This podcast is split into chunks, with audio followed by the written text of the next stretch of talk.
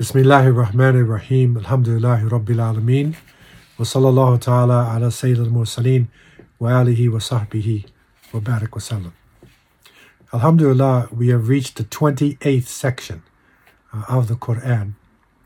And as we reflected, the Quran does not follow a chronological order, as in the case of what is left of the Bible that starts with Genesis and ends with Revelation. But it follows a logical order.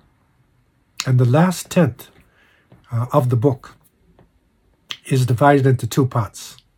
The first part, uh, made up of 10 surahs, they are Medina uh, chapters, and they deal with special aspects of social life.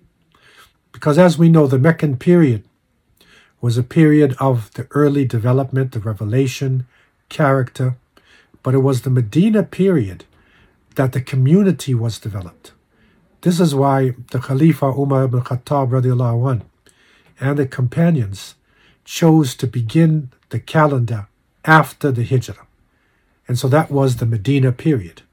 And so these 10 uh, chapters have some very interesting and critical uh, aspects of social life uh, needed to keep the families together, to keep the society together, and the morality. The second part is made up of short Meccan chapters, which are very lyrical and they deal with aspects of religious life. So, this section we're dealing with now, and the one chapter just before it, is made up of the 10 uh, Medina chapters, and that is uh, Surah Al Hadid, then Al Mujadila, then Al Hashar, then Al Mumtahina, and Al Saf, Al Jum'ah, Al Munafiqun, Al Taghabun, Al Talaq, and Al Tahrim. And when you look at these chapters, you will see some very interesting points and some deep verses that are found within them, gems of wisdom. In Surah Al Hadid, this is dealing with humility to Allah subhanahu wa ta'ala, to avoid being arrogant and to recognize that Allah is the creator of the heavens and the earth. And all of this came about. And there's a deep reflection in the 25th verse. And as part of this verse, Allah tells us, وَأَنزَلْنَا الْحَدِيدِ فِيهِ بَأْسٌ شَدِيدٌ وَمَنَافِعُ لِلنَّاسِ That we have descended upon you. We have sent down iron. And there is great harm in it, but there's also great benefit. And the rest of the verse uh, basically says that Allah will test it. It's being sent down to test whether you will support His cause or whether you will go against it. And it's interesting, again, it's part of the i'jaz or the miracle of the Quran that it says, We have sent it down. Now, you would think that people, if it was written by a man on earth, you dig the iron from the earth, bring it up. But no. Iron, it has been proven scientifically, is actually from outer space. And it was formed in, in the Big Bang, way back in the beginning of time, and then coming as meteorites uh, onto the earth. The next chapter, Al Mumtahina, is dealing with uh, a woman uh, and the false uh, rumors that are happening around uh, the women of Medina. And it, it, it makes clear that false pretenses against women and any false negativity, it is condemned in Islam. Surah Al Hasha, the gathering, uh, this is very important chapter, and it shows how treachery against the Ummah will ultimately be defeated. And there is a great lesson uh, in, in, sur- in chapters or in verses 18 to 19.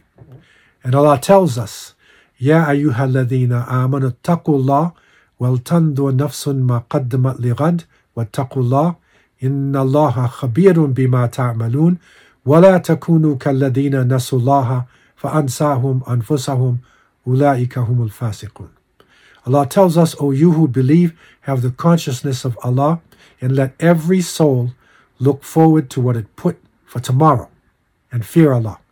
Surely Allah is well aware of all that you do, and be not as those who forgot Allah, and so he made them forget themselves. Surely they are the disobedient ones. And if we look at the world today, this is a great lesson. La takunu kalladina nasullaha fa'ansahum anfusahum. Don't be like people who forgot Allah. He will make you forget yourself. And so look at the Muslim world. The great wealth that we have is not going to feed the poor. The great armies, they're not liberating uh, Masjid al-Aqsa and, and, and bringing justice in the land. The intellectuals arguing with each other. Don't forget Allah. He will make you forget the great blessings and benefits that you have. The next uh, chapter, Surah Saf, uh, the battle array or the rows, very important chapter in terms of discipline and how important it is for Muslims to be disciplined in practical work and self sacrifice. But there is an important lesson in verse number two, and that is saying, Ya ayyuhalladhina amanu lima taquluna ma la taf'alun kabura maqtan indallahi an ma la taf'alun. Allah tells us, O you who believe, why do you say what you do not do? It is how despicable it is in the sight of Allah that you say that which you do not do. So that is important today where there's a lot of talk, and in many cases, there's no action. Surah Al-Jumu'ah is emphasizing the importance of Friday prayer and the mutual congregation, the praying together, the, the contact that we should be making. And many people don't realize that Juma is actually more important. It is, it is more um, fard, it is more necessary in our Sharia than Eid Salat, Eid al-Fitr, and Eid al-Adha. Most Muslims think that Eid, if you miss Eid, you've lost the world. But actually, Jummah is more serious. The commandment is more serious to go to Jummah than even to go to the Eid itself. The next chapter, Surah Al Munafiqun, is dealing with one of the most dangerous groups within the Muslim world, and that is hypocrites. And that we must be ever aware of their guiles and their tricks and their plans and their plots. The following um, uh, chapters, of Taghabun is dealing with mutual uh, gain and loss. But then Surah Talaq. Now, this is an important chapter because right now, with the breakdown in society and the families and the materialism, talaq is one of the biggest issues facing the Muslim world, especially in the West. It seems like seven out of ten marriages are actually breaking up in divorce. And so, this chapter of Surah Al-Talaq, it deals with issues of divorce, uh, protection of the women, the sanctity of marriage, and how important it is for us to keep our marriages together, and how dangerous it is when the marriages are broken up. Surah Al-Tahrim, the, the prohibition, uh, is dealing with the fact that believers should mend their ways and they should respect Allah subhanahu wa ta'ala, especially in their personal relationships. Sometimes Muslims put too much emphasis on political things too much emphasis on their materials, but they don't emphasize the importance of the family because it is the family that is the building block of society. It is the children who will live in the future. And so, marriage may not be easy. There may be some things that you hate, but others that you love. Let us all persevere in this.